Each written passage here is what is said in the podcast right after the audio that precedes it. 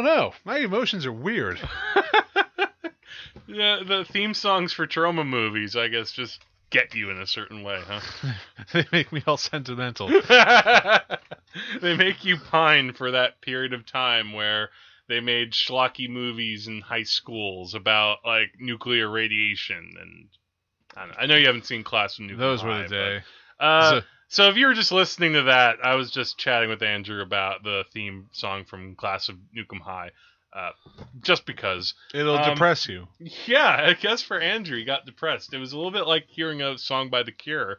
Um, so we're back on the wages of cinema, and uh, so this week we wanted to talk about uh, something that you know sometimes can get a little bit overlooked, but it, I'm sure it's a topic that's come up in movie buff circles and things like that. What does it mean if a horror movie is overrated? You know, I mean, maybe it's similar to if you try to describe if any movie is overrated. If a movie can be overrated, they can. Okay, so do you mean like in the sense of critical and public consensus that it's just been praised in your understanding to such a point that it's like, okay, it's not as good as you say it is. I think it's mostly a public consensus. More idea. than critical. Yeah. Okay. Because there are horror movies which are well known to the public, and Yeah. you would assume that you know the best known horror movies are are the best ones. Yeah. But clearly, this isn't the case. hmm Yeah. No, I think you know, there are some movies that I I could classify. I, I don't. I don't want to sound like. Uh, and you know what I want to say too about the movies that we're going to talk about.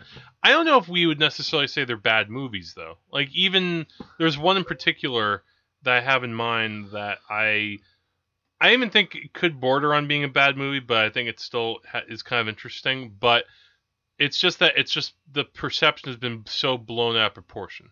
yeah. That's what you're talking about. All right.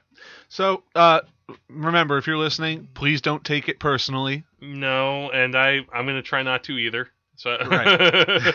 you know, I mean, remember, it's all opinion. And you know, if you have a different opinion, I encourage you to let us know. But yeah.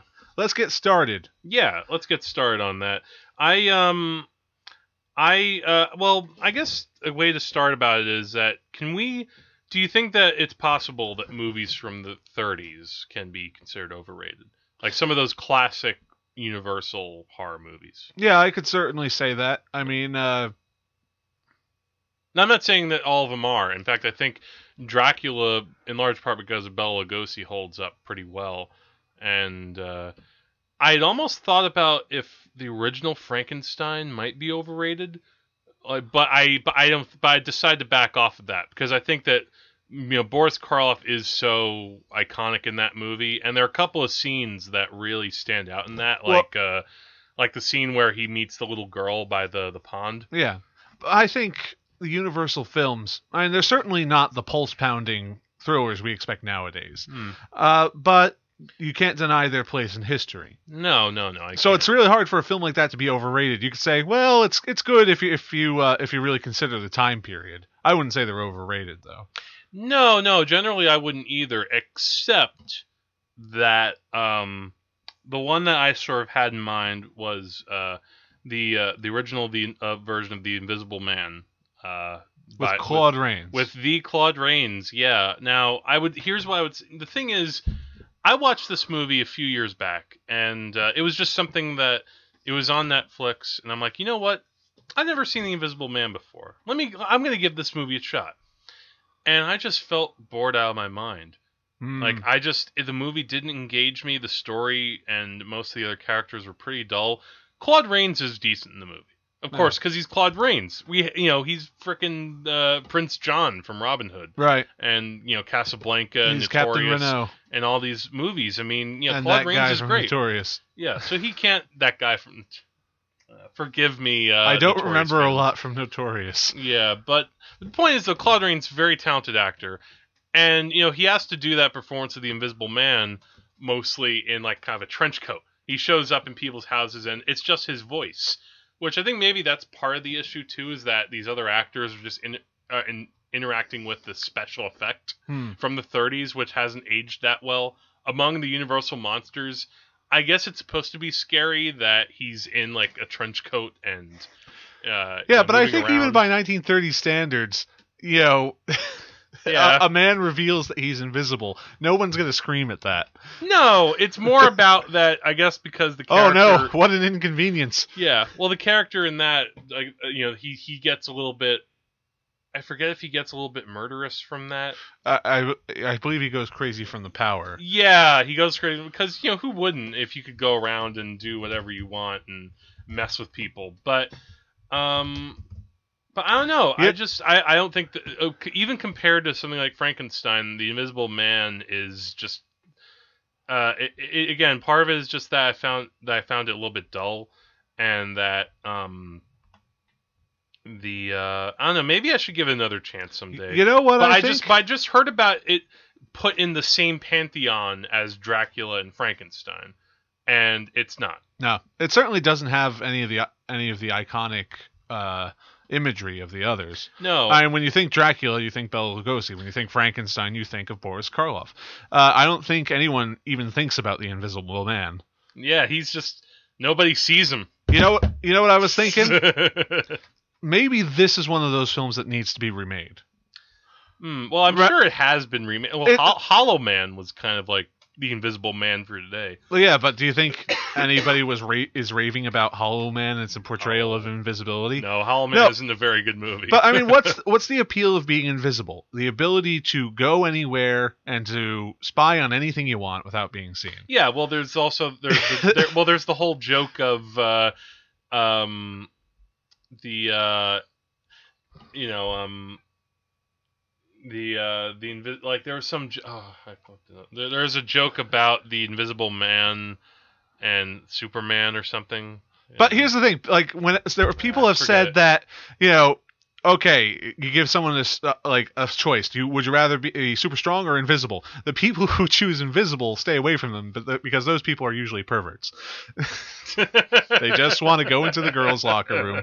But uh, but think about, I mean, voyeurism is something that comes up in film every once in a while. yeah, I and what is an audience but a voyeur on everything around, unseen, unheard from?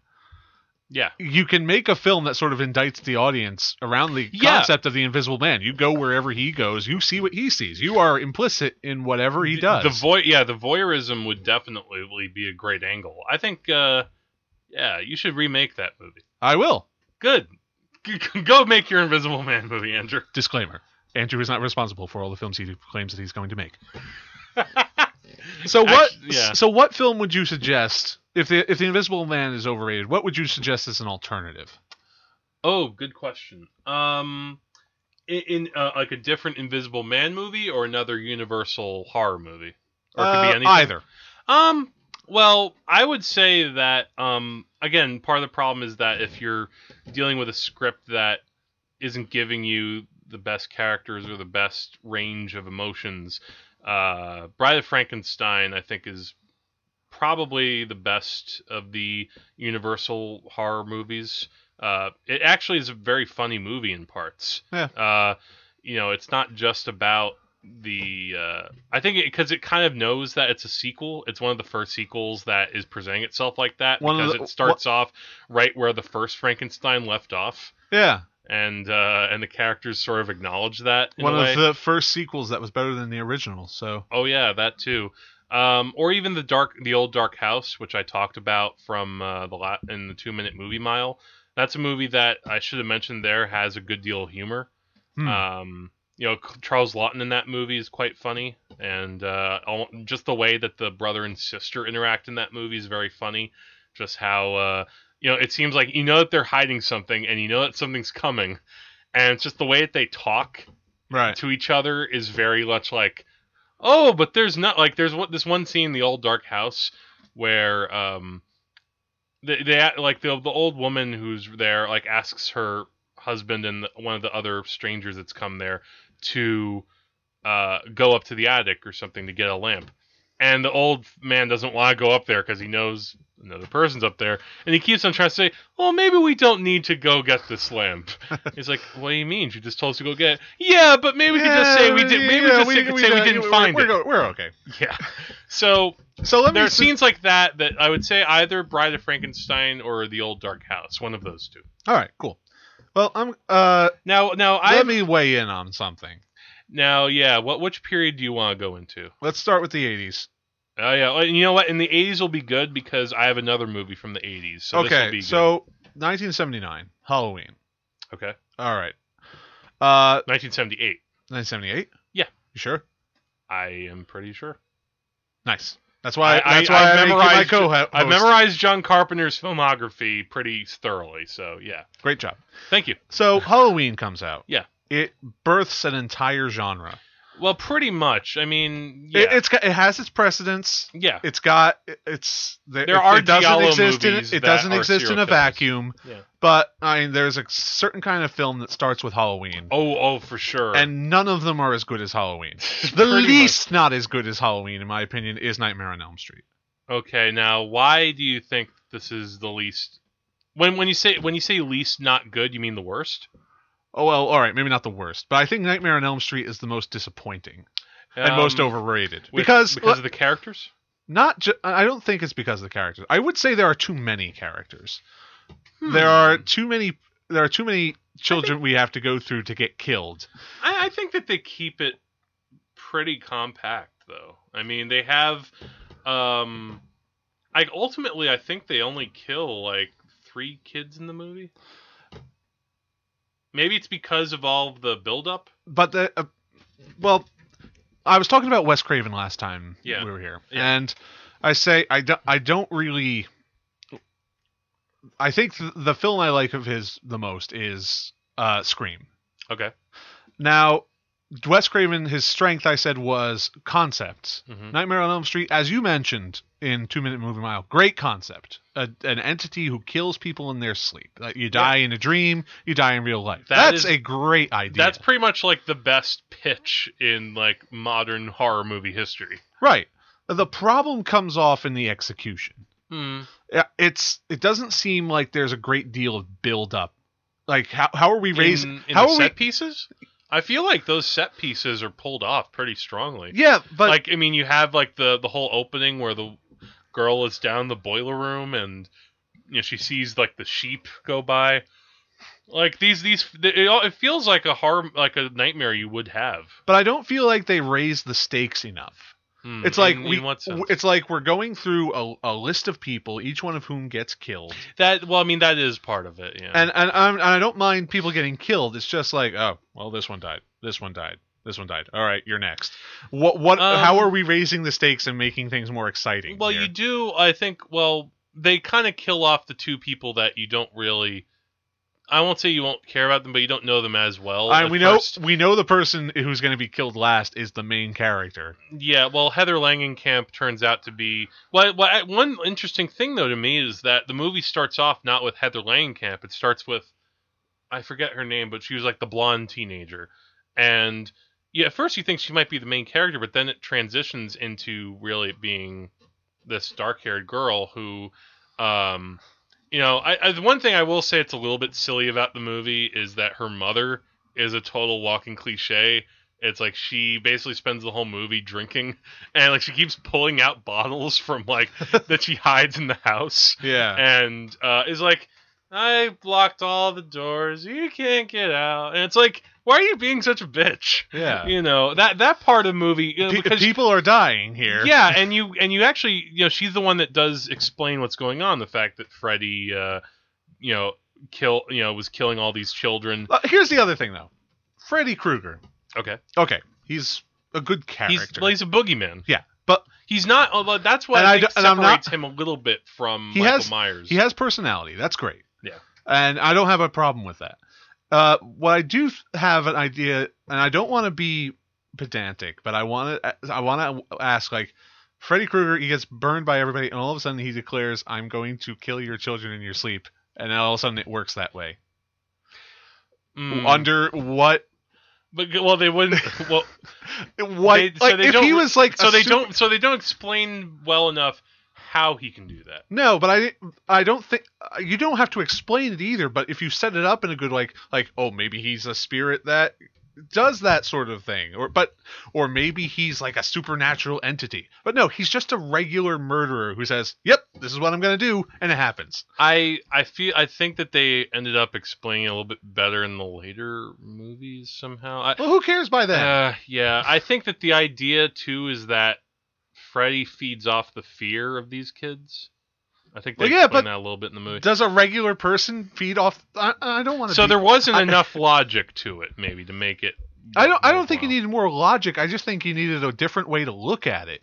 I mean, if every murderer who vowed vowed revenge on people suddenly came back as a vengeful spirit like the Gingerdead Man, All right, Nightmare on Elm Street's a better movie. I, we watched The Gingerdead Man. Oh, Yeah. that movie was bad. That movie was I, it's really just bad. it's the most tenuous of premises. I vow revenge, so that means I'm going to come back and kill your descendants or something. It's something that pops up over and over again, even in like the crappiest of, of well- horror films. Well, they mentioned. Well, that was actually. Well, they bring it up on in that documentary I was telling you about, Nightmare on Elm Street. I think part of the concept, which I think is pretty effective, is that you know visiting the sins of the parents upon the children, or that sort of thing. Um, you know, you you are all. Uh, I don't know. Um, I think the execution I- of it is is still pretty effective. I think again I'm- there there are there are still some logical things that keep it from being like a better movie than it should have been. Like there is a sequence where uh, Heather Langenkamp wants to prepare for uh, to bring Freddy out into the real world, right. and she basically sets up and she mentions, "All right, in 20 minutes, make sure to come here and wake me up or, or do this thing."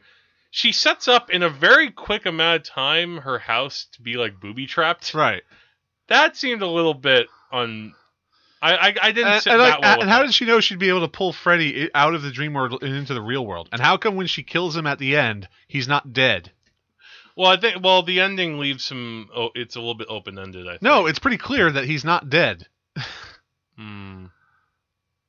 He pulls the mother through the front door window, for God's sake. Oh yeah, yeah, the, the little mother that looks like a plastic doll. Yeah. Um, I you know what you know what it It's is just, about I- you know why I like this movie is I think I can forgive a lot of stuff if I think the actors are really convincing, and for me, I feel like Wes Craven upped his game with the cast. I think Heather Langenkamp was really believable.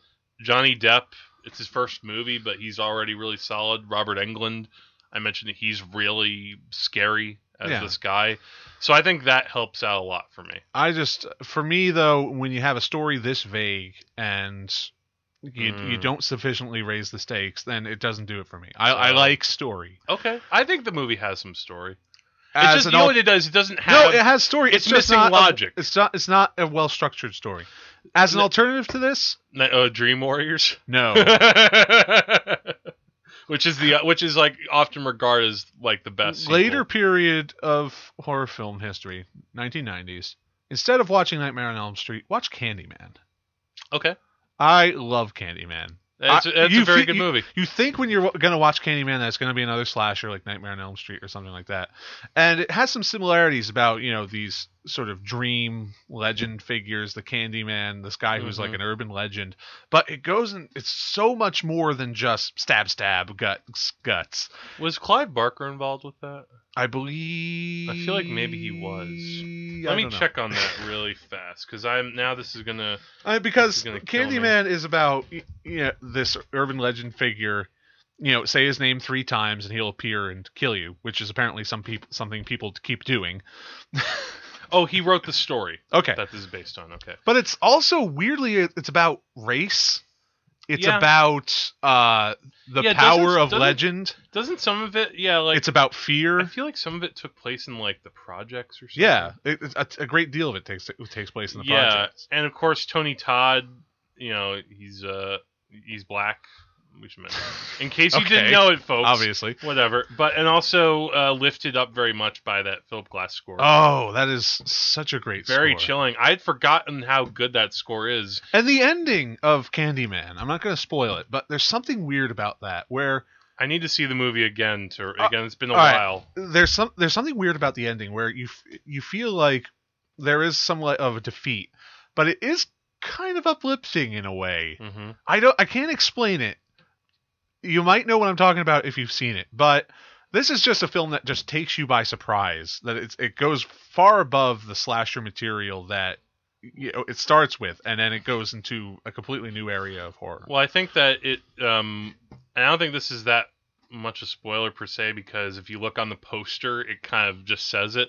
Um, this movie has a lot of bees, Yeah, and I think bees are a little scary because they're these little things that you know can really hurt you, especially if there are a lot of them. That's why, as a side note, um, I, I think I told you about that movie Jupiter Ascending, and part of Mhm. that movie, there's just like Bees. this one sequence where yeah, where uh, you know, Mila Kunis goes to see Sean Bean, and he has all these bees, and I'm just like, oh god, and like it took me out of the movie because I not just- the bees. not the bees. Um, no, it's more in that movie. It's more like, why the bees? And that's Mila Kunis asking questions, which she does throughout the movie. But I, it took me out of the movie because I was watching it and thinking, oh, I feel really nervous for these actors. like they must be getting Tony stung Todd, up all over. he the has place. he had to go through a lot of bee prep in that film. Oh, he Oh, had I'm bees sure. in his mouth, yeah bees oh, all oh, over God. his chest, all over the place. I mean, he must have gotten stung like tw- uh, two two hundred times. I mean, like I, you know, bee sting isn't the worst thing in the world, but it does smart, man. Oh, I've I've been stung under the tongue. oh, It's awful. oh God, how how did that happen? Did Well- it get in your mouth? It was in a can of soda that I drank from. Oh, All right, but that's not the oh, point. I'm sorry. I'm so just- instead of felt really Nightmare on freaked Elm by that. Street, yeah, go watch Candyman. Candyman It's not a bad movie, but If you- going. I'm sorry. and uh, and buy the soundtrack too. It's actually really awesome. Yeah, that's a movie I have to revisit, and of course for Tony Todd, he's one of those horror figures that's just like what a great voice. Yeah, I know. You know, like people, you know, Keith Keith David's kind of the the king of the, you know, really cool deep black voice, but Tony Todd's right up there. Yeah, he should be getting a lot of animated work. Yeah, or doing ads for the Marines or something, like like Keith David does. Keith Um, David's got that sewn up. You can't you can't dethrone him. Yeah, him. I guess so. Um, now, but talking about slashers, all right. So you talk about Nightmare on Elm Street, but I think that pl- place should be reserved for uh, the original Friday the Thirteenth, Oh, which is a movie that which is a movie that I own still, and I'm sure that maybe someday I'll watch it again. But even when I was really deep, when I got you know, when I was like 13 or 14, around that age, now, middle now just to clarify, you're saying Friday the Thirteenth is is overrated.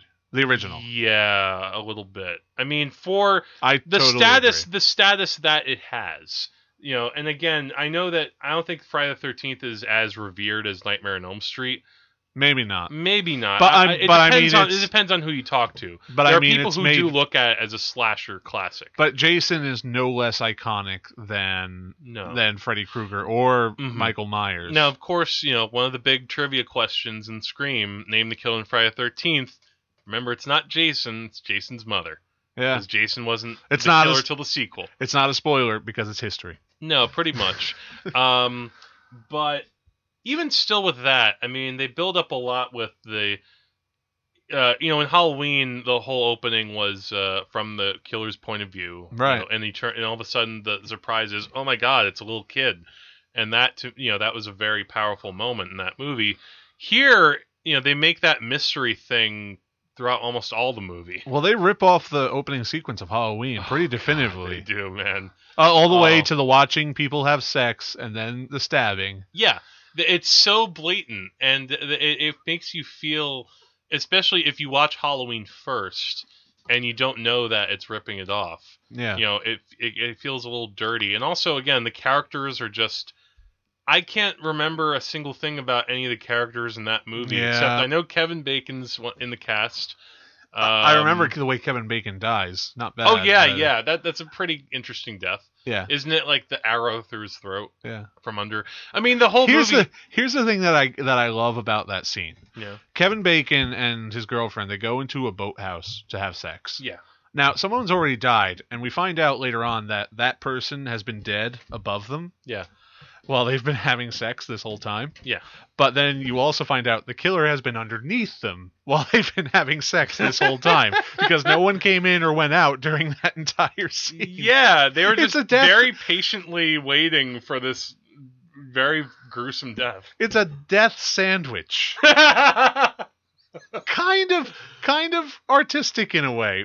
I I will give the movie that, but still, it's not a very good movie. No, and I, I think it's it wouldn't bother me so much if all right, because also a lot of the Friday the Thirteenth sequels, they're kind of regarded as just like there is an audience that will look upon that looks upon them fondly because they were young when they came out. And I admit when I wa- when I was young and I was dumb and I watched I watched all the Friday the Thirteenth movies, and generally speaking, I thought, oh, this is kind of cool. Lots of that's Right. a cool death. Um, even the, like, Exposed breasts. lots of breasts. That's that's a big thing. Lots of boobs. You know, starting with that first movie, and interesting because that's one thing that you know. Again, you talk about that exploitation factor. A lot Yeah. of people will not call Friday the Thirteenth an exploitation movie, maybe in part because they would look at those as being more from independent studios. But that's what Friday the Thirteenth is, and um, you know, I, and it's um, I don't know. It's just not a very memorable movie. And when they finally do reveal Jason's mother, Mrs. Voorhees, Betsy Palmer is a bright spot because she does do a pretty good job Yeah. as just like a psycho mother with all these. It issues. is like a reverse Psycho.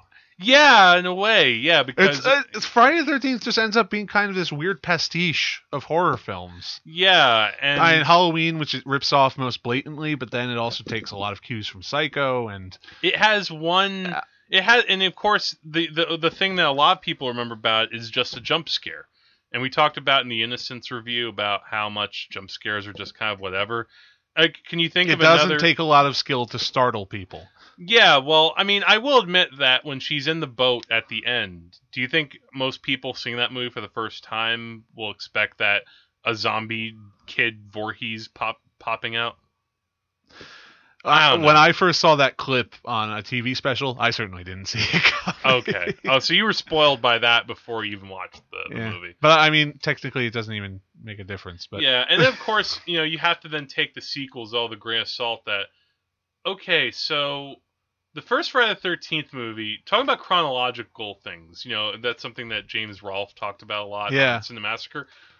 So I'm I'm led to believe that so originally the events of Jason dying uh, not you know not being paid attention to are in like the early 60s early 50s i think it's 1958 Huh. and then you jump ahead 20 years and it's supposed to be modern day but then the sequel friday the 13th part 2 jason's now a grown-up guy in you know with the the potato sack over his head but that's still present day I don't know.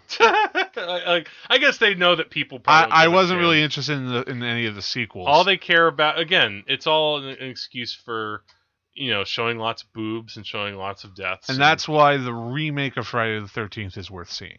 does it have because of, it has better characters Well, better characters, yes. It's still not great in terms of plot, i, I but I still mean, thought it wasn't as it's memorable it's in certain it's certainly more concise. Hmm. yeah I mean, if you if you spent, I maybe this is a sort of comparison thing where if you see them back to back, you see the differences and you can appreciate it. yeah I mean, I can I can understand seeing Friday the Thirteenth remake and being like, eh, that was nothing special. yeah But and you know, it, it's nothing special. But if you To- compared them, that means Mhm. technically the, the the remake is better. To um to give you a different recommendation though um and this just popped into my head in the past 10 seconds i, I wasn't sure what to recommend at first but um it follows the new uh, movie from david robert mitchell You Um, yeah, you praised this thing to high I I, I thought this talked about it. this was an awesome movie. This is uh this takes the slasher genre in a direction that is just really inventive. And you talk about concept. This is like a great concept. Um, it's funny because recently there was a very long interview with uh, Quentin Tarantino, and he talked about how he liked It Follows, but had a lot of problems with its execution and some of its logic. Huh. And when I was reading his points on it, I'm like, you know, I feel like we saw different movies because I didn't see those problems at all. You know, I, I I saw, you know, some good logic going on. Again, certain things with a horror movie, you do have, you know, I took a couple leaps of disbelief with it, but for the most part, that's a movie where. You know, again with that, there's no killer you know, that you see. That's kind of like the Invisible Man, so to speak. Huh. Of sl- to bring it back to the Invisible Man, that's our Invisible Man of the year crossed with a slasher movie. Huh. Um, if you think about it, because it's a demonic supernatural entity that either it will take the form of someone that you think is uh, just some person who's walking by and you don't know who that is. But then there are a couple, there's one or two points where all of a sudden it's like an invisible being. So you could say that maybe the rules aren't completely followed, but one thing that I can say about it follows, unlike any of the Friday Thirteenth movies, is better characters. You actually care about these people. You know, maybe there's a little bit of dialogue that almost feels like uh, it's a kind of an indie drama, but I like that. Give me some good characters so I can care about these people.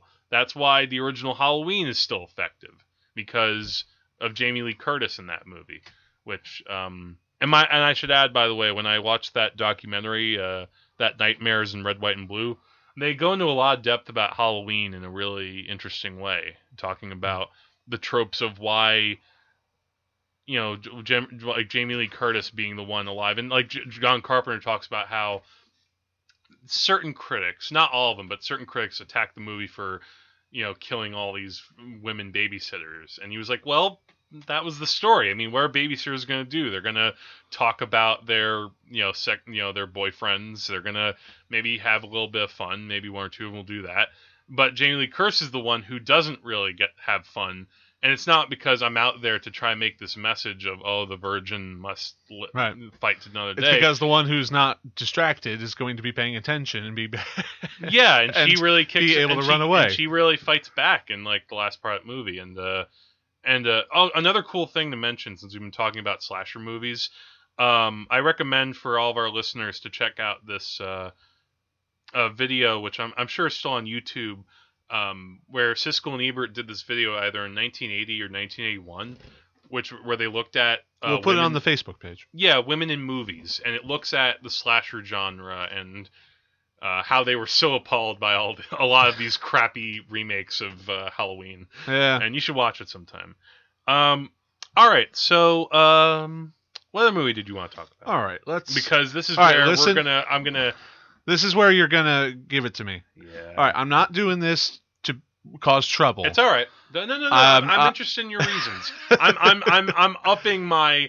I'm exaggerating my displeasure with this. pick. Okay. Part of the reason may be that this film was really built up for me.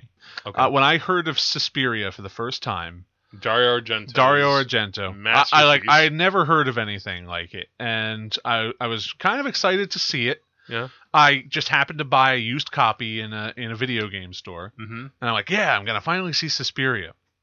And part of the problem is is that it's not what I expected, Okay. and that's maybe not fair. Yeah. So maybe you could return to this movie someday and get something different. But here's why I think Suspiria is overrated. First of all, I find Dario Argento to be v- very overrated.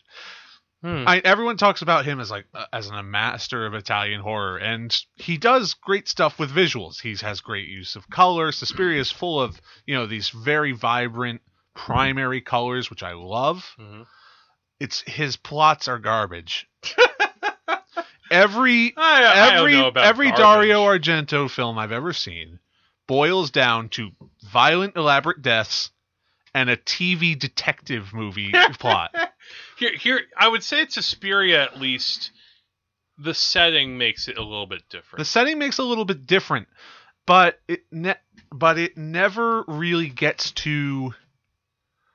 It's like one murder happens. They don't necessarily build up to one another. It's like it's the same problem I had with another film called Blood and Black Lace. We talked about this. yeah, which I still haven't seen. Yeah, the the killings just happen in sort of a uh a like a utilitarian order. This person must die. This person must die. You this person must die, and we don't really learn much from from death to death, or get or I- gain any sort of plot points that are really significant. Which what what I would say with Suspiria that's a little bit different than some of the other Argento movies I've seen.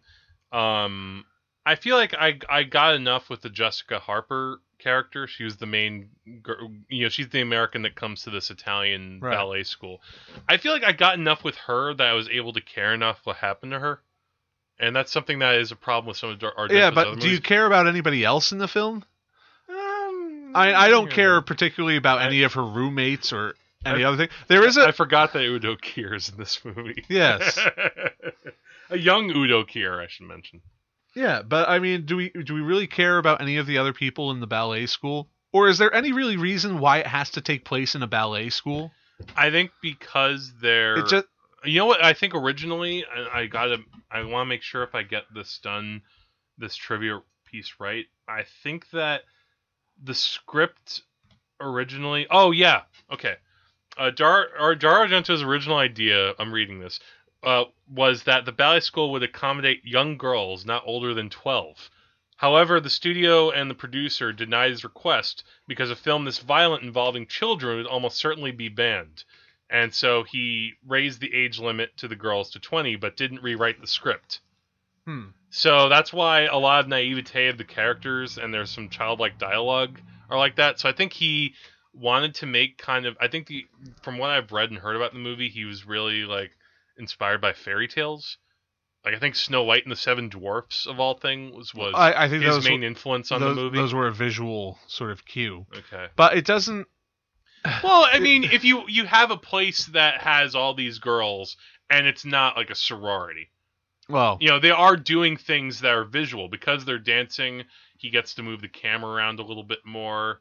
Um, I, but this is the thing I brought up with Blood and Black Lace. Blood and Black Lace takes place in a in a in a not in a fashion uh in a fashion school. okay, What if what about Suspiria? What if you just switch those and within the plots? if like it was a fashion school, yeah, I mean, like, what difference would it make in terms of plot? I think that like I think maybe there's there's a different skill level maybe.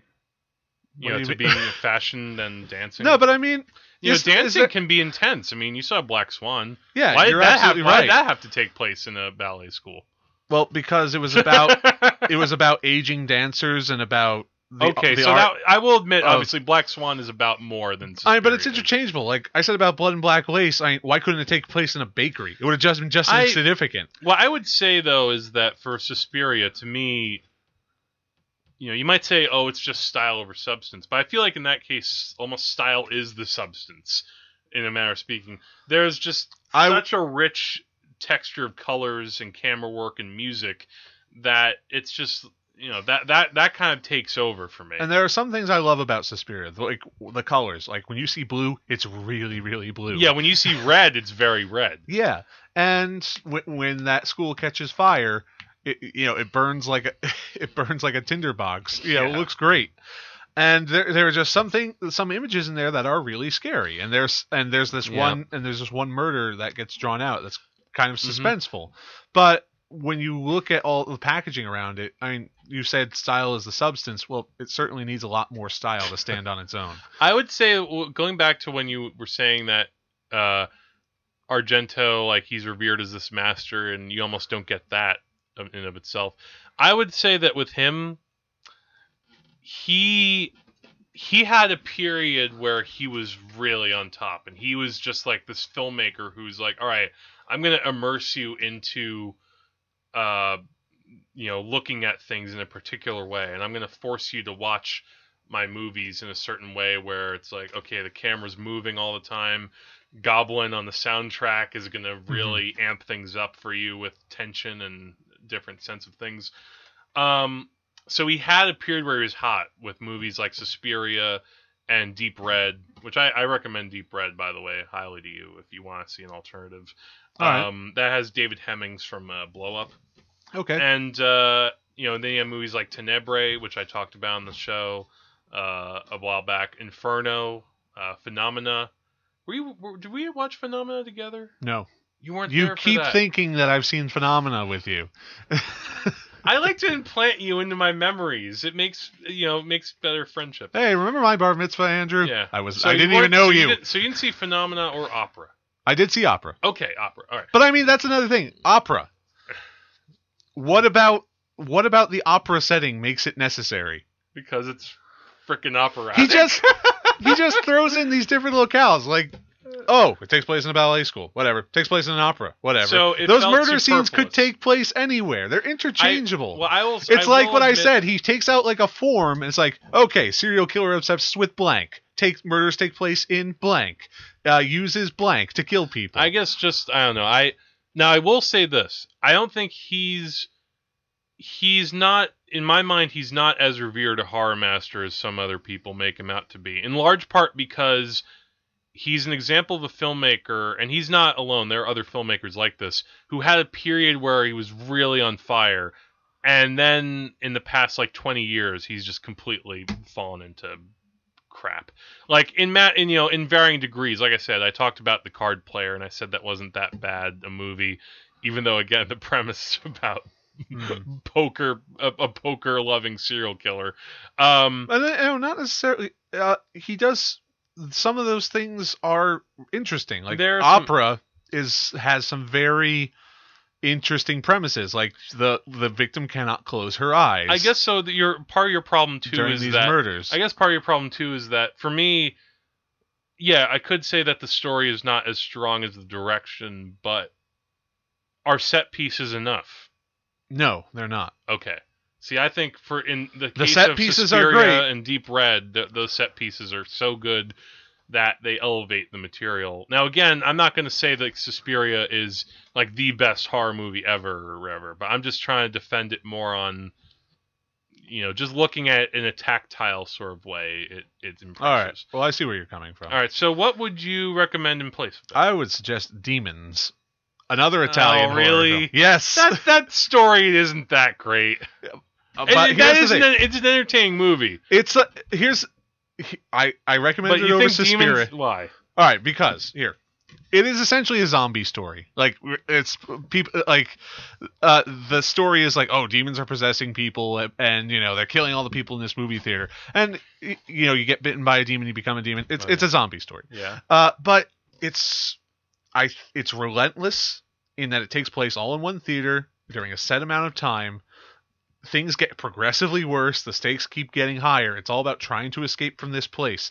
It's a hell of a lot more compelling to me than the sort of who done it set piece theater of Suspiria. Mm. Well, well, And it's got some pretty pretty cool special effects. yeah. By the way, I should mention that one thing that differentiates Suspiria 2 is that uh, it's This like it- Suspiria too. No, no, no, no, no. All right, Well, sorry, bad joke. Is that usually again a lot of Argento's movies? It's the guy with the black gloves and the knife who's going after women. This is a coven of witches. Nah. So maybe there's What difference a, does it you make? could say there's like a feminist element there. Eh. It, we don't even know it's a covenant of win- a coven of witches until the end. It could have been anything at the end. Mm. All right, I've, all right. I, I've so all right, all right, all right. I st- I stand by demons as being better than Suspiria. Blasphemer! No, I'm kidding. I think Dario right, Argento produced demons He, anyway. he produced and wrote it. Actually, he didn't direct it. wow, that's he- weird. Yeah, he was he was the guy. I guess if he does different things that aren't necessarily serial killers, then you know he Yeah. can do better. Well, the interesting thing too with him, by the way, um, he was instrumental in uh, George Romero's Dawn of the Dead Right. being made. I gotta give him that. Yeah, I mean, he kind of helped produce that. I think Romero actually wrote the script in Argento's apartment. Yeah. and uh, and there are actually different cuts of the movie. Um, in a quick, uh, you know, I talked about different continuity things with movies. Um, so in Italy, uh, Dawn of the Dead was released as Zombie. Right. Uh, and that was Dario Argento did his own cut. It's a little bit shorter than the American release, and it has a lot more goblin music. I've seen it. It's it's it's all right. It's a little bit. They try. He makes it a little bit darker than like uh, the American cut. Like he includes a couple of scenes. Wow, darker like- than the American cut. well, there are a couple of scenes where the drama with the characters is a little bit more elevated. I think he cut out like a couple of comedic bits All right. here and there. So in Italy, So on average, so darker. so- yeah. So in Italy, zombie comes out as zombie. Then Lucio Fulci makes zombie that we know as zombie, but in Italy, It's it's a Zombie ripoff of Dawn of the Dead, so it's Zombie Two. yeah. Then uh, in the That- eighties, he makes Zombie Three. So in the U.S., we have Dawn of the Dead, we have Zombie, and then we have Zombie Three. Yes.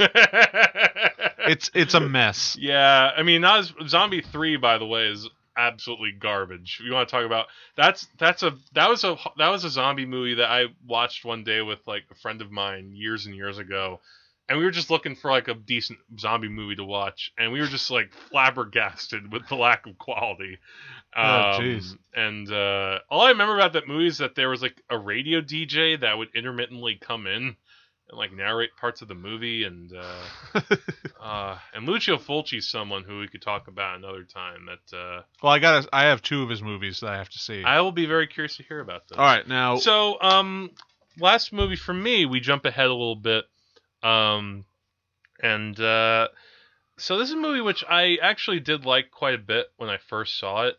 Uh, Paranormal Activity, hmm. and yet now over time, I have not seen a, a Paranormal Activity, but I'm not in the mood to rush out and see it. Yeah, well, I mean, this was the start of a lot of flood of these kind of movies. Now, again, this wasn't the first found footage movie.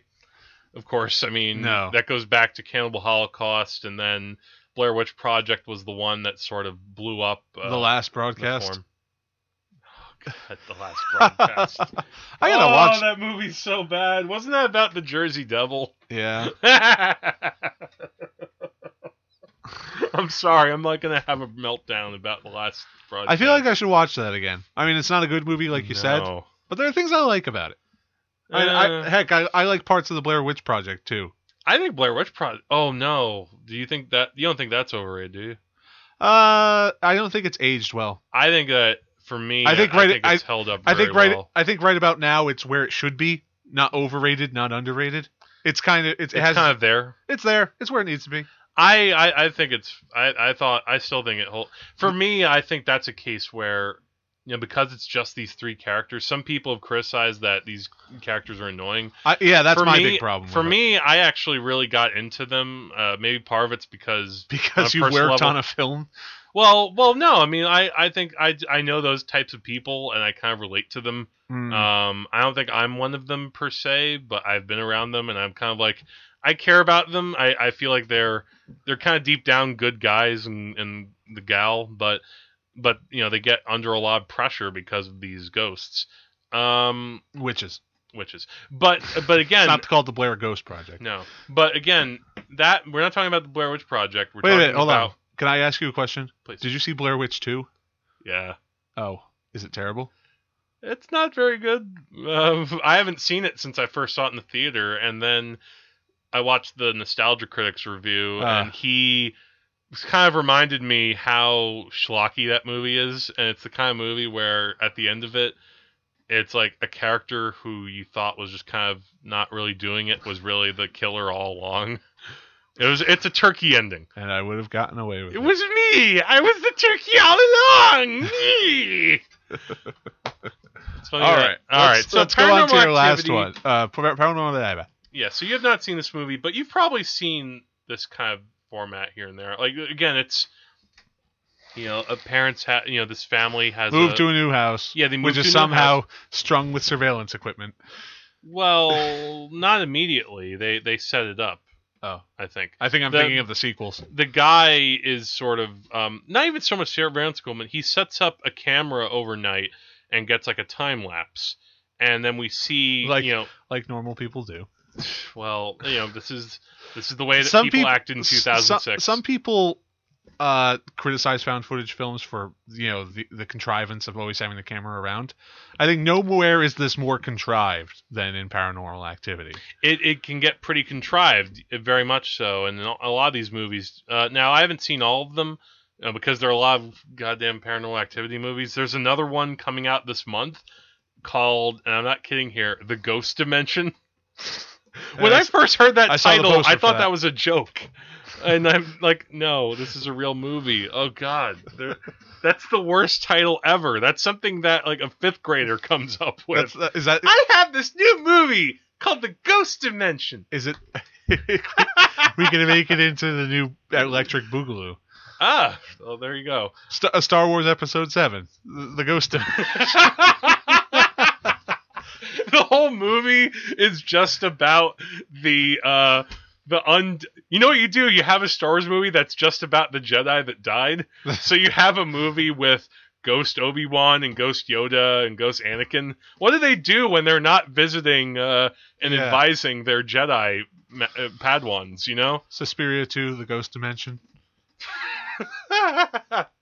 La la la la la la la. All right, so All right. the- so the, the thing how- about this movie is that the characters kind of suck. I, I I think I realized like when I first watched it, I was kind of into it because I was just like into the we talked about jump scares. Right. This movie has a crap load of jump scares Yeah. and ways that kind of suck. The most effective part of the movie, of all things, actually, I read on the, about this that um, at the time this movie was made, Steven Spielberg was a main guy at the studio, or he was kind of in charge of certain things, and he was sort of advising this movie, and he there's a scene in the movie which involved a uh, where this girl gets up and she's just stare standing there for hours on end yeah. and I guess you could think that she's possessed, and you're just watching her in this video as it's fast forwarding in, in time lapse. That's creepy Yeah. because you're just seeing this woman standing there. That same thing like in The Innocents, where you're just seeing this woman stand there out in the reeds. Almost also similar to Halloween, the way that where Jamie Lee Curtis looks out a window and Michael Myers is just there, Yeah. and then she looks away, and then when she looks back, he's gone. Um, I like I love standing in horror movies. yeah. That's a very nice thing, and that's why when I mentioned it follows, that's a movie where I mean there is a little bit more of like seeing characters walking in the background, but that's what I'm talking about with that being Yeah. creepy. Um, with Paranormal Activity, though, there's You don't that- have to jump around a corner to No. to creep people out. no, but and so in this it's more about that, and again, it, characters do stupid movie decisions. You know, again, not turning the camera off when they should. The fact that the the woman in this house, I'm gonna say the guy's name was Micah.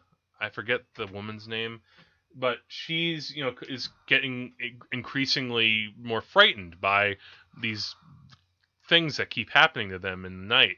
Um, and but he won't put the camera down. Yeah. So you know you can get become a prisoner of this format, and I, um, I'm not- so much me, but when I talk to Corey, she's now at the point where she she will not go see a movie if it's found footage anymore. I think she's been burned too many times. Like there was this movie this summer called The Gallows, Oh. and uh, yeah, it was this movie that's like in this high school, and uh, you know, like there's some kind of they put on a play years ago, and now they're gonna put it on again, and like a person really died in like a gallows scene, yeah. and now this guy is killing people with like a rope, and it was supposed to be really bad.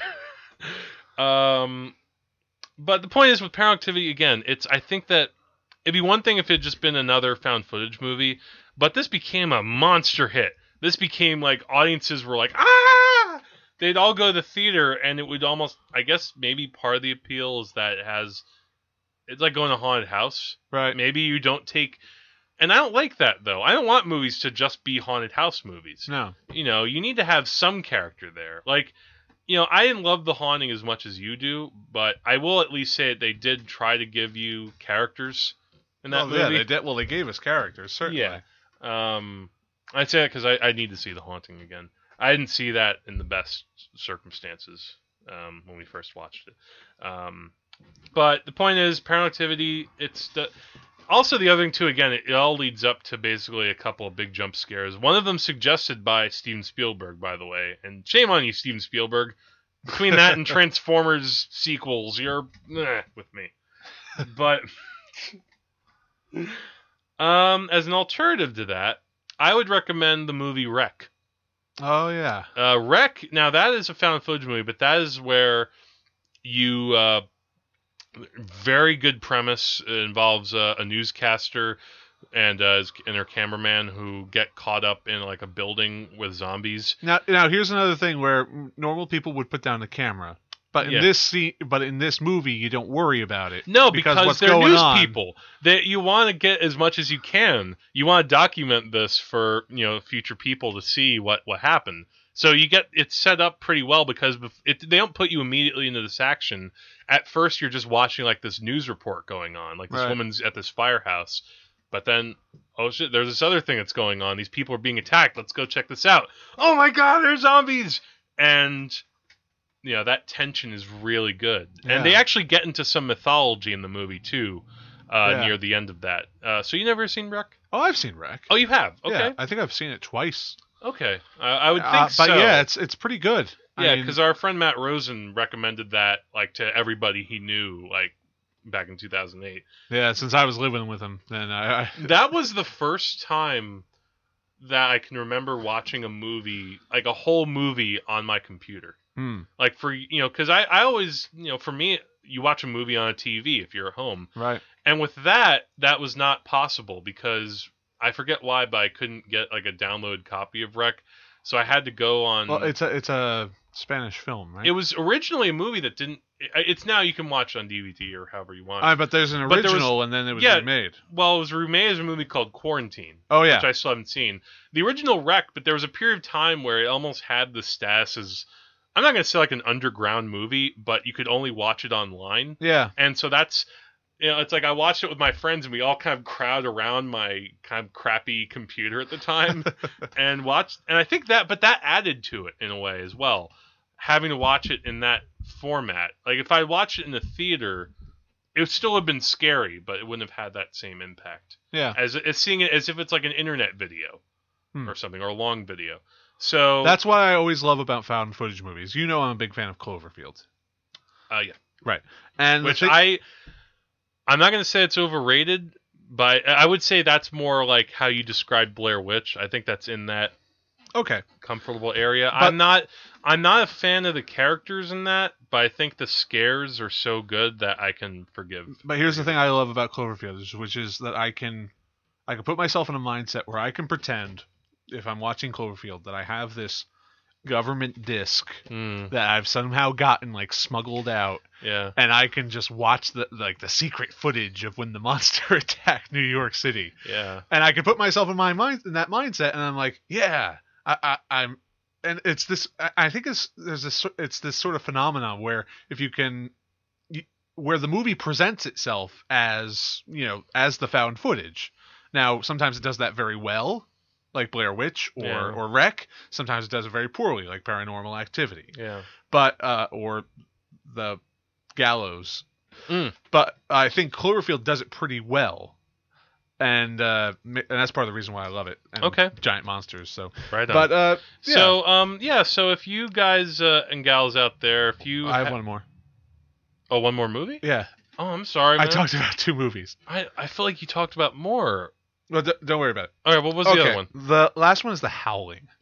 Okay, so what what what, what problems do you have with this one? Because I. I kind of like this movie. When Well- you you've talked about it on the podcast too, by the way. I Right, think. The Howling is is a werewolf film about uh it start uh Dee about a Wallace. right about a journalist investigating a colony of people who are trying to trying this new age living and they turn out to be a col- colony of werewolves. Okay. And at first this film declares like right up front on the DVD cover, oh, one of the best werewolf movies ever made. And It does. You know what's funny? Uh, Joe Dante actually talked about this in the documentary that it's uh, it's a little. It I guess it's a little subversive in the way that it tries to hide that it's a it's a werewolf movie for part of it. Yeah, I mean, it doesn't start out with werewolves, uh, but I mean that, that's kind of the whole. uh, It's called the Howling, for God's sake. What Yeah. what else howls? Yeah. What would you think that this this is? That's like You know what? oh, You know what I'm talking. I'm sorry. I, I mistook. That it was in the marketing that they tried to hide that this was a werewolf movie. really Like in the trailer, they tried not to show that much of the werewolf. I think because this came out either right before American Werewolf in London or something like that. Because I think what Joe Dante talked about was like the studio was a little bit worried that people would th- wouldn't take werewolves very seriously as a horror thing. Mhm. That it's not like an actual person killing people; it's like a monster. Like as if monster movies have fallen out of favor over time yeah. but we're gonna try to kind of smuggle in this monster. but again, but as you just said though, if it's called the Howling, what would you think it's about? yeah, I know.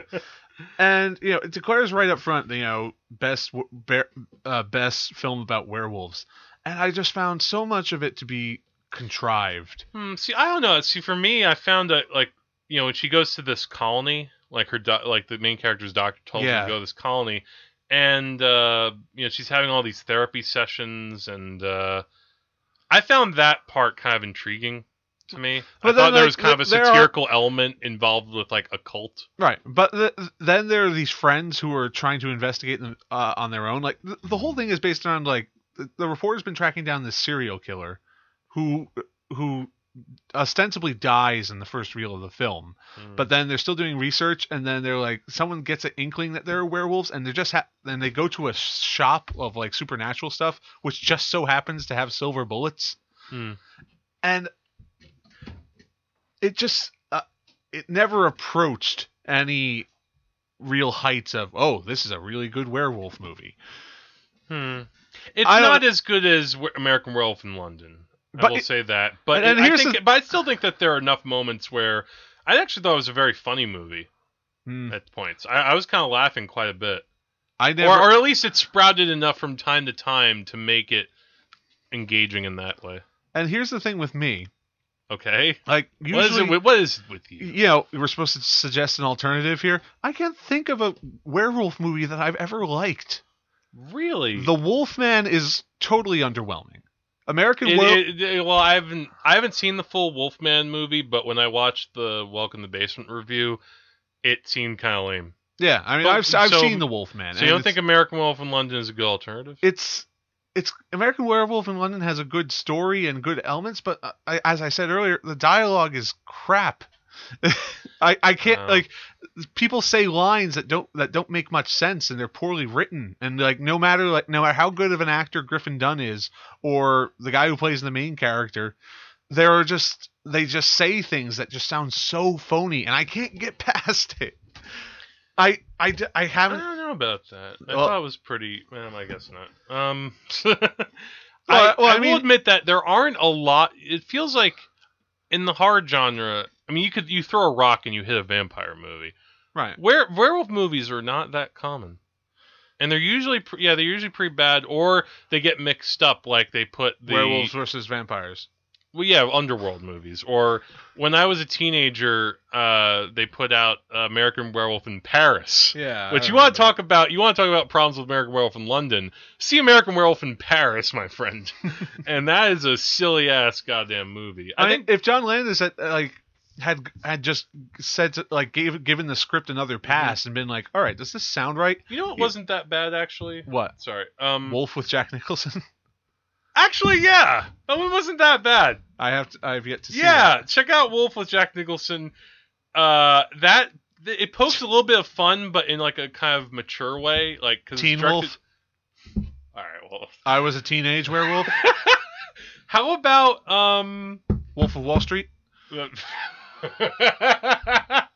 um, How no. much better would Oh, America? oh no, no, no! The the remake of the Wolfman All right, with, with Benicio, del, Toro. That is actually not a bad movie. It's not great, but they do a pretty good job of making a serious horror movie.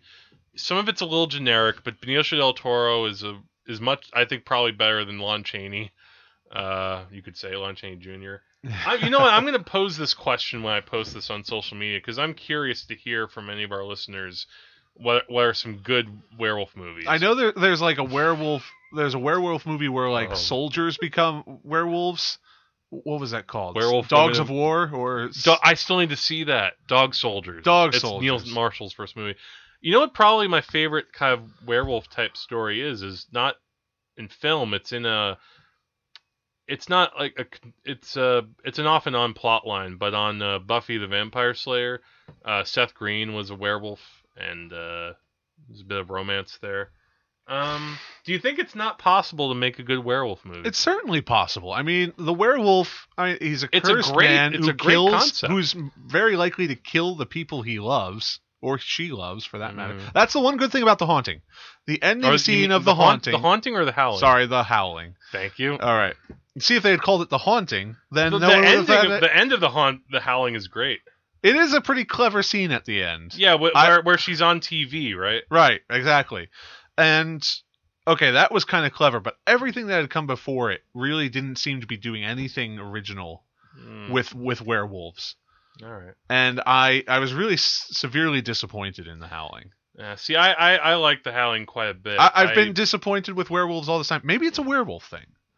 Maybe I just maybe peop, maybe the werewolf just doesn't have any appeal to me. Mm. I feel like you can do a lot with werewolves, but I but I just feel maybe there's a movie that hasn't done that yet. maybe maybe. There's also another movie which I haven't seen called Silver Bullet, which is based on a Stephen King story called uh, Cycle of the Werewolf. I Hmm. probably need to see that. Um. Yeah, but one thing I, was- I was kind of smiling about this. It's not really a werewolf movie, but I kind of feel like that that one sequence in, uh, or it's a couple scenes in Altered States where uh, William Hurt gets out of the sensory deprivation yeah. tank and he's an ape man. Yeah, That's kind of like a werewolf movie for a few minutes. it, almost, almost. or an All ape right. man movie. But All I'll right. st- I'll stop I'll stop whining now, and we can uh, look forward to next week.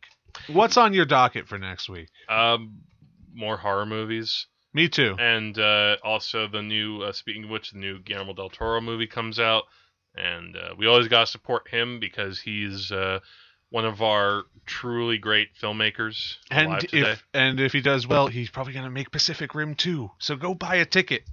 maybe um, his, the latest thing he said on his Twitter, uh, which you should all follow because he has a very entertaining Twitter. Um, he said that uh, he's waiting on the next draft of the script and the budget's ready, but the studio has to give it a green light.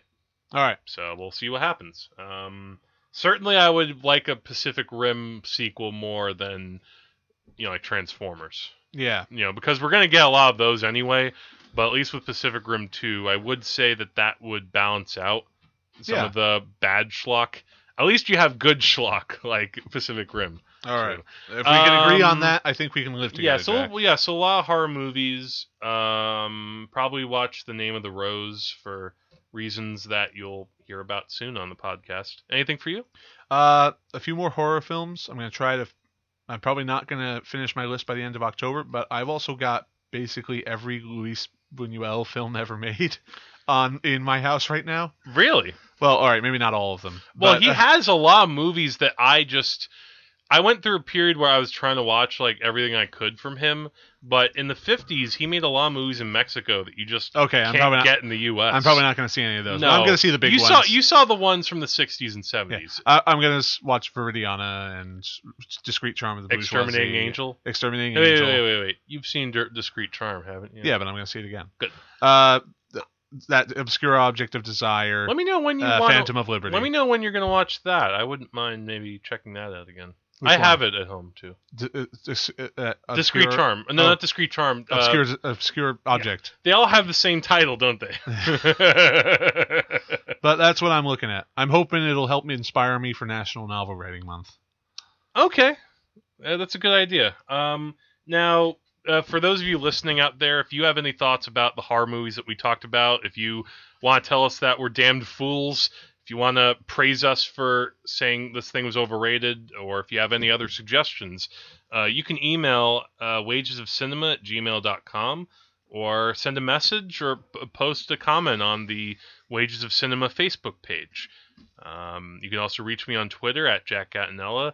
Um, you can reach Andrew by ham radio or telekinesis, maybe. Telekinesis is preferred. Andrew's not on social media that much, but uh, but you can find us anyway that you'd like. And if you are subscribing to us on iTunes, uh, please uh, feel free to maybe write a review, give us some feedback. Yeah, Uh, reviews help us become more visible. The more reviews we have, the better. Yes. Uh, so please give us a star rating. Write a few words on what on how much you like us, and that would be a great help. Indeed. And uh, and so with that, I'm Jack, And I'm Andrew. and uh, maybe we should we could say it at the same time. Okay. The, wages, of cinema is death. Good night.